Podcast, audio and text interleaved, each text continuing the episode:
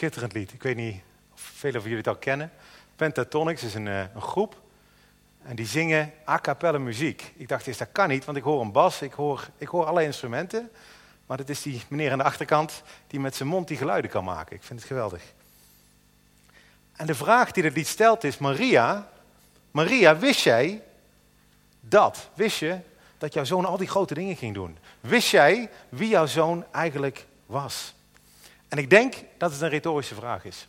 Ik denk niet dat Maria 2000 jaar geleden had kunnen beseffen dat wij hier nou in 2015 bij elkaar zouden komen om de geboorte te vieren van haar zoon. Natuurlijk kon zij dat niet weten. Het is kerstavond en ik ben blij dat jullie gekomen zijn om vanavond die geboorte te vieren, de geboorte van Jezus van Nazareth. En vaak wordt op zo'n avond het kerstverhaal verteld. En ik denk dat de meesten van jullie het kerstverhaal wel kennen. Een volkstelling, een, een, een zwangere vrouw die op een ezel naar Bethlehem toe moet, daar bij herbergen aanklopt en, en er is geen plek en geen enkele herberg. Vervolgens in een stal terechtkomt en daar een kind ter wereld brengt. Geweldige verhalen. Vaak gaat dan nog door met herders die in het veld zitten en, en engelen die zingen. Koningen die langskomen bij dit kleine babytje. Geweldige verhalen. Waar ook een hoop over te vertellen valt. En misschien ga ik dat volgend jaar doen. Maar dit jaar ga ik iets anders doen. Vanavond wil ik jullie niet hebben over wat er gebeurd is, maar wat de betekenis is wat er gebeurd is. Wat is nu de betekenis van kerst? Het is nou heel gemakkelijk in deze tijd van het jaar, en ik merk het ook aan mezelf, om daar niet over na te denken. We gaan lekker kerst shoppen, sommigen gaan op wintersport, die zijn er nou niet natuurlijk. Je hoort kerstliedjes op de radio, bekijkt een kerstfilm misschien op tv, je bent gezellig met familie bij elkaar. Gourmetten, 80% van de Nederlanders gaan in de komende twee dagen gourmetten. Ik hoor daarbij.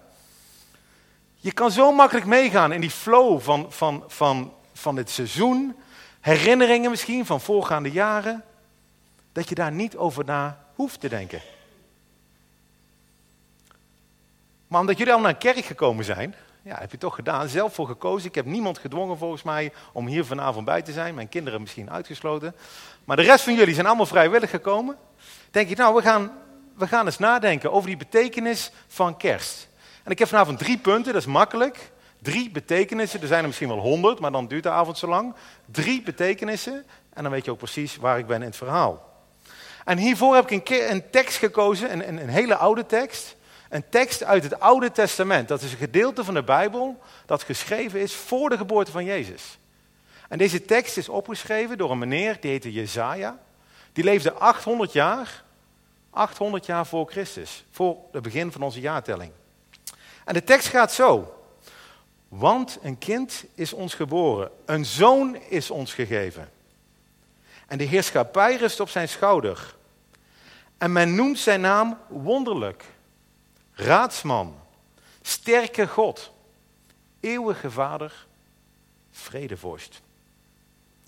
Ik had deze tekst al een paar jaar geleden al, in de smiezen en ik dacht, dat is nou een mooie tekst om een keer op een kerstkaart te sturen. Dus ik, ik weet niet precies wanneer het geweest is. Ik dacht 2010, 2011 hadden wij onze kinderen laten knippen en mooie sterren en, en winterscènes.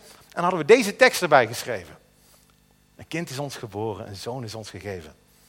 Nou, prompt, twee weken later, krijgen we een briefje binnen. Gefeliciteerd met de geboorte van jullie zoon. Ik denk, oh ja, oh ja. Natuurlijk gaan mensen ons feliciteren. Als ze deze tekst zien en ze kennen die Bijbel natuurlijk niet. En ze kennen niet, dat, weten niet dat deze tekst uit zo'n boek uit het Oude Testament komt. Dan denken ze natuurlijk dat mijn vrouw weer zwanger is. En dat wij een kind gekregen hebben met kerst. En we hebben er heel hard om gelachen. Nou ga ik vanavond uitleggen wat deze tekst betekent. Dan kan ik volgend jaar deze tekst weer gebruiken op de kaart. Dan ben ik weer helemaal klaar. De tekst gaat, begint met, want een kind is ons geboren. En als ik in Eindhoven rondloop door de stad en ik vraag aan de mensen, wat is kerst? Wat is kerst nu?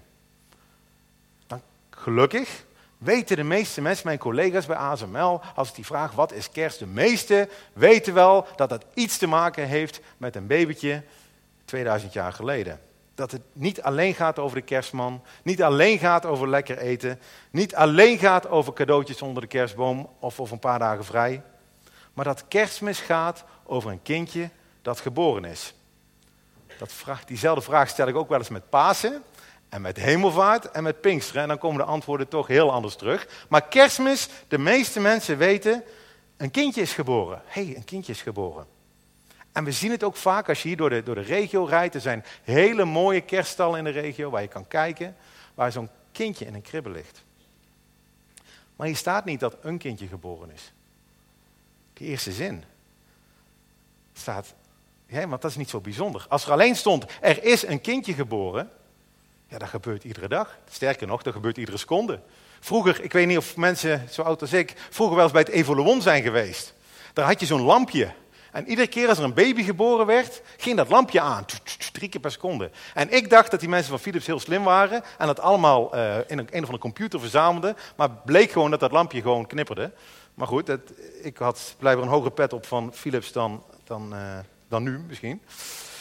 Maar hier staat niet, er is een kindje geboren, want dat is heel normaal. Er staat, er is een kind, is ons geboren. Dat is bijzonder.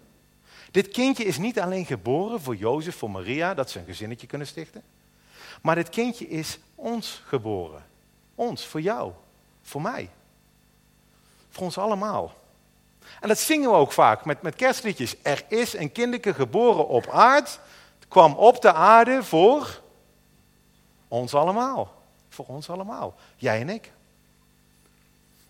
De Jezus wordt ook vaak Emmanuel genoemd. Ik weet niet of je die term kent. En Emmanuel betekent God met ons. En dat is meteen de eerste betekenis van kerstmis.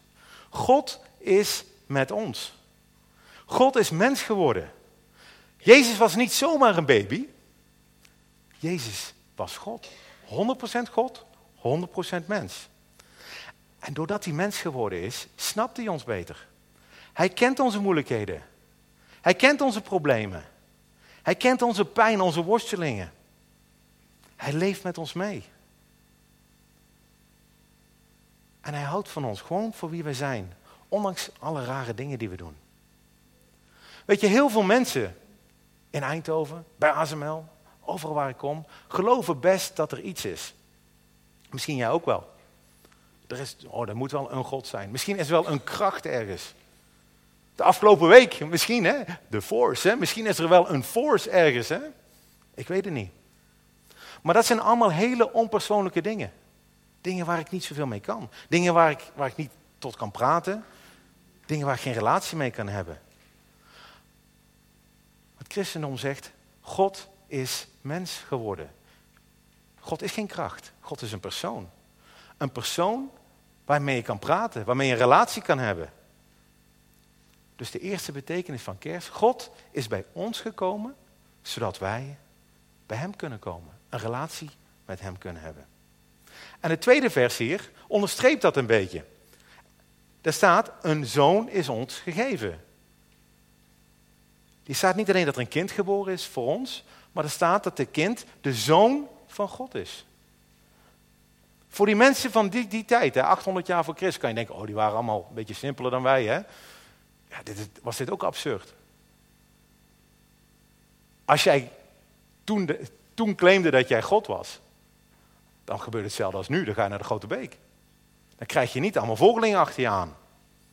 Jezus claimde dit en hij werd aan een kruis genageld, omdat hij zichzelf op één lijn stelde met God. Dat kon echt niet. En vandaag de dag ook, als een van jullie denkt dat hij God is, nou, bijzonder. We hebben graag een gesprek. Dat gebeurt niet vaak. En zeker niet als er iemand is die je kent. Als je zijn moeder kent, als je zijn broers kent. Dat gebeurt niet vaak. Maar het mooie van dit stukje is het tweede gedeelte. En dat is tevens mijn tweede punt. Die zoon is niet zomaar geboren. Die zoon is ons gegeven. Gegeven. Een kerstcadeautje. Niet omdat wij zo goed zijn geweest. Niet omdat we dit verdienden. Zelfs ondanks alle rare dingen die we doen, jij en ik. Ondanks dat we het niet verdienden. Zo lief had God de wereld. God, zo lief had God ons. Dat hij zijn enige geboren zoon gaf. Staat in de Bijbel. Dan denk ik, wauw. God heeft ons zo lief dat hij zijn zoon aan ons geeft. En dat is heel goed nieuws voor ons. Want ik weet niet met welk religieus systeem je ooit in aanraking bent gekomen. Maar alle systemen, in alle systemen moet je keihard werken. Moet je heel veel dingen doen. De profeet of de stichter of wie dan ook van die religie, die heeft altijd een lijst met regels. Doe dit, doe dat, doe zus, doe. En don't, nee, don't do dat, doe dat niet, doe dat niet, doe dat niet. Altijd twee lijsten. Dingen die je wel moet doen en dingen die je absoluut niet mag doen. En dan heel misschien, als je je keurig aan die beide lijstjes houdt, heel misschien accepteert God je. Mag je de hemel in of zo? Misschien reïncarneer je dan naar een ander niveau of zo. En dat geldt ook voor ieder niet-religieus systeem. Hard werken, laten zien hoe goed je bent. Misschien kom je wel verder in, de, in het leven als je, als je maar de top bereikt. Als je maar keihard werkt. Een van de liedjes van de laatste tijd. Standing in the Hall of Fame. And the world's gonna know your name. De wereld kent je als je maar die top bereikt. En als je niet meedoet, dan ben je een loser. Dan val je er tussenuit. God zegt hier iets anders. God zegt, het maakt niet uit hoe hard jij werkt. Zelfs als je niet hard voor werkt. Ik geef jou mijn zoon. Gratis. Voor niets. Zijn zoon is hier gekomen. Niet om ons de weg te, te, te wijzen die we moeten wandelen. Maar hij zei, ik ben de weg. Niet om ons te vertellen hoe we moeten leven. Maar hij zei, ik ben het leven. Ik ben de opstanding. Ik ben de weg. Ik ben de waarheid, zei hij. Ik zal doen, zegt Jezus, wat jullie niet kunnen doen. En hij leefde een leven heel dicht bij God. Als je, je leest wat hij deed, continu was hij aan het praten met God. En hij deed niks waardoor dat er afstand tussen hem en God ontstond. Want dat gebeurt er. Als, ik, als je het weet je met je eigen kinderen. Als je kind tegen je liegt. Als je kind iets steelt. Dan ontstaat er afstand. Als je ruzie hebt met je vrouw. Ontstaat er afstand. Dan kan je nog steeds samen op de bank zitten. Maar doordat er iets gebeurd is. Doordat je ruzie hebt. Ontstaat er afstand tussen jou en de anderen. Totdat het goed gemaakt is. En Jezus zegt. Ik maak het goed voor jou. Voor niks. Hij sterft uiteindelijk aan een kruis. Waarbij hij zei dat hij alle ellende, alle moeilijkheden, alles op zich zou nemen. En dat is fantastisch nieuws. Want dat betekent vandaag, als ik met God wil spreken, dat al die dingen niet meer in de weg zitten. Er is geen afstand meer tussen mij en God. Alles wat ik ooit fout heb gedaan, alles wat ik ooit fout ga doen, rekent God mij niet meer aan. Want Jezus heeft de prijs betaald. Hij heeft het recht gezet. Waarom zou God dat doen? Waarom zou God zijn zoon aan mij geven? Omdat ik zo geweldig ben, Maarten? Nou, de meeste van jullie kennen mij. Ik ben helemaal niet zo geweldig. Omdat ik zo hard mijn best ervoor heb gedaan? Ook niet. Omdat ik het verdiend heb? Kom op. Jezus heeft het verdiend. Jezus heeft er alles voor gedaan. Hij stierf voor mij. En in de Bijbel staat, als je dat gelooft, zal je niet sterven, maar eeuwig leven hebben. Dat noemen we genade, omdat we er zelf niks voor hoeven te doen. Weet je, heel veel mensen lopen rond in Eindhoven en die zeggen, hey, ik, ik weet niet wat ik met die Jezus aan moet. Ik weet echt niet. Als ik maar goed leef, als ik maar beter ben dan mijn buurman. Dat is belangrijk. Maar eigenlijk zeg je dan, ik ben niet zo slecht dat ik Jezus nodig heb. Ik heb hem niet nodig. Ik kan het zelf wel. Ik regel het zelf maar. Maar probeer dat eens. Probeer eens een keer, gewoon een week. Komende week, tot het eind van het jaar. Probeer eens goed te leven. Helemaal goed. Alle gedachten. Alles wat je doet, alles wat je denkt. Goed te doen. Want wanneer leef je dan goed genoeg? Wie weet dat? Wie bepaalt dat? En als God al jouw gedachten ziet en al jouw motivatie kent, waarom je dingen doet, blijf je dan nog staan? Volgens mij leidt dat tot een aantal dingen. Als je zo leeft, dan kan het leiden tot angst en onzekerheid. Van doe ik het, doe ik het wel goed genoeg? Of trots, kijk eens hoe geweldig ik ben. Ik ben niet zoals jullie allemaal. Want Ik doe het goed.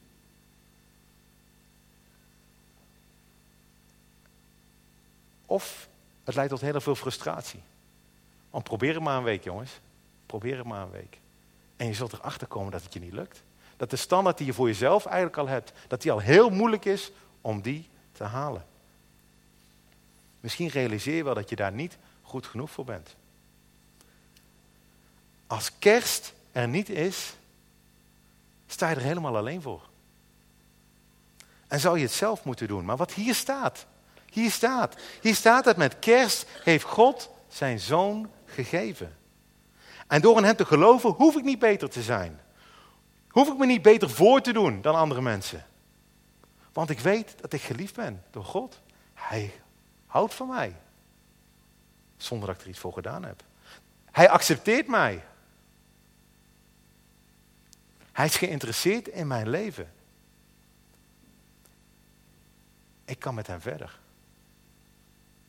Dus dat zijn al twee betekenissen van kerst. God kwam bij ons en God gaf ons een cadeau uit liefde voor ons. Wij hoeven niks te doen. Helemaal niks. Omdat Jezus het allemaal voor ons gedaan heeft. En mijn laatste punt, mijn derde punt is, Jezus is gekomen om ons vrede te geven.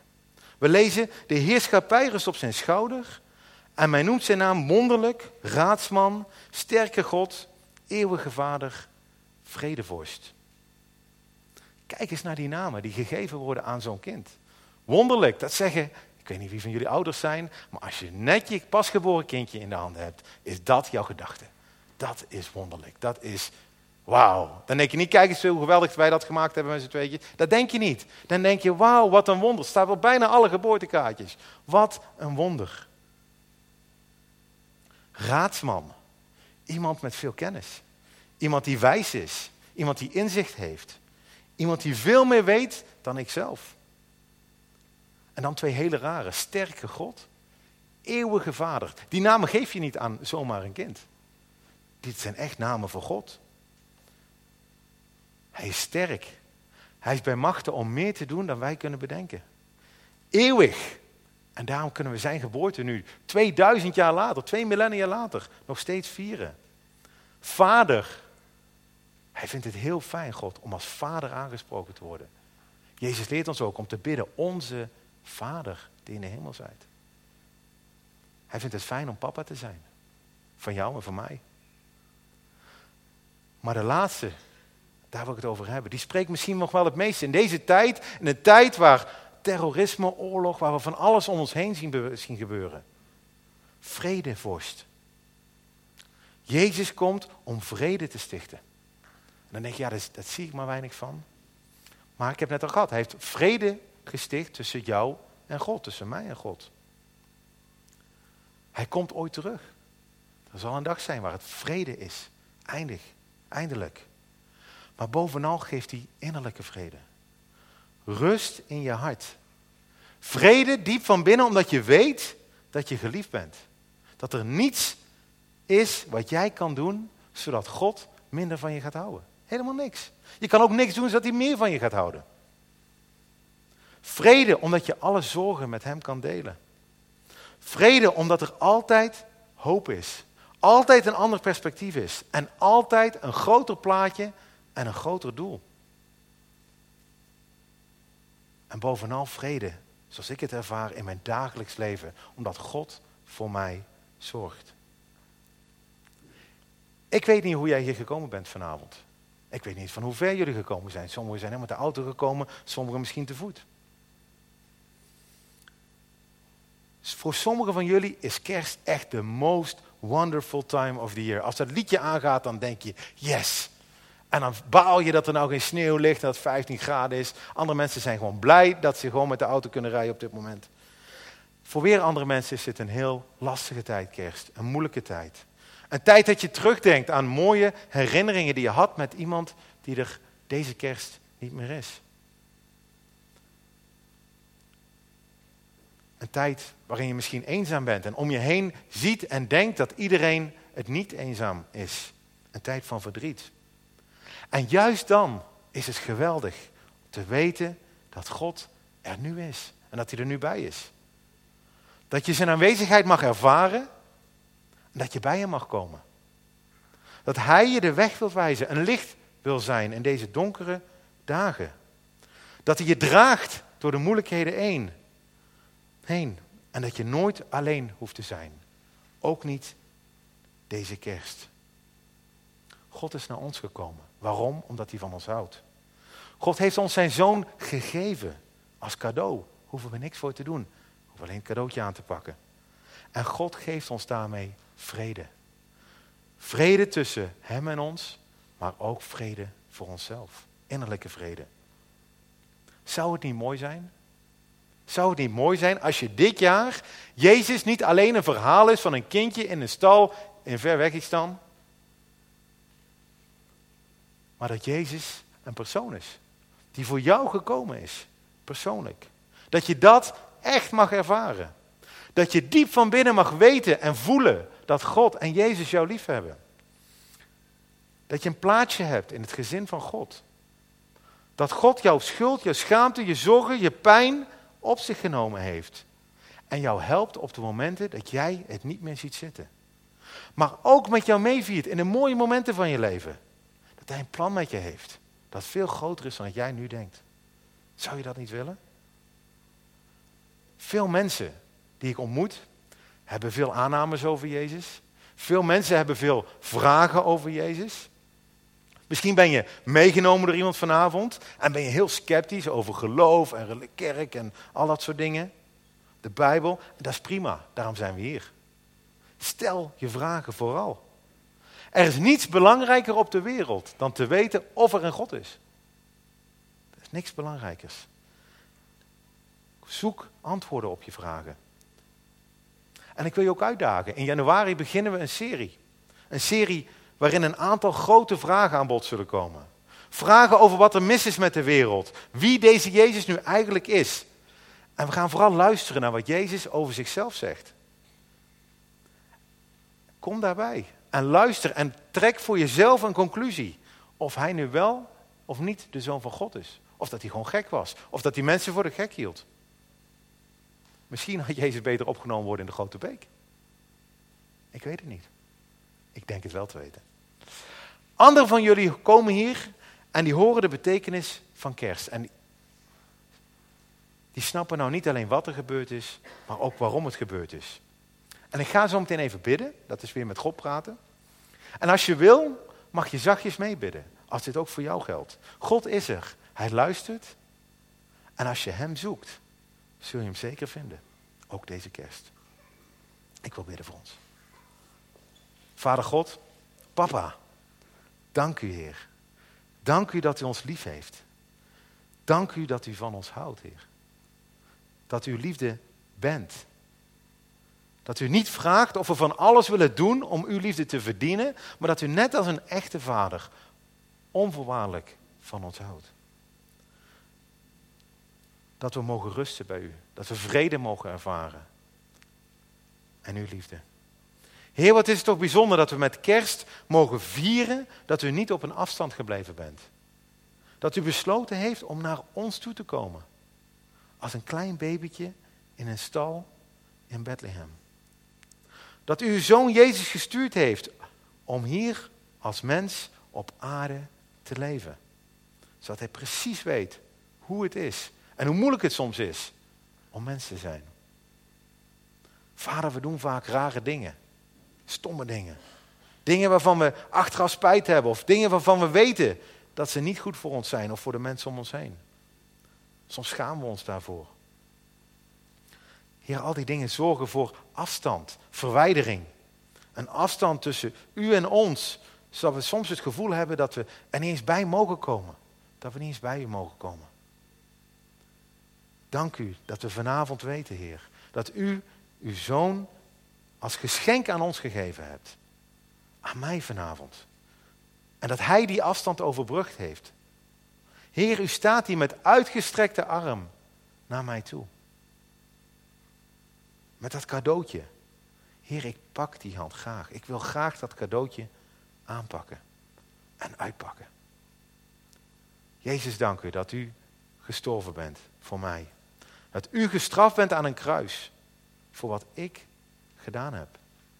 Dat u verlaten bent door God, zodat ik nu bij God kan komen.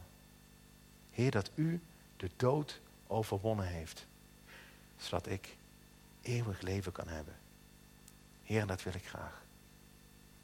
Ik wil u volgen en mijn leven in uw hand leggen.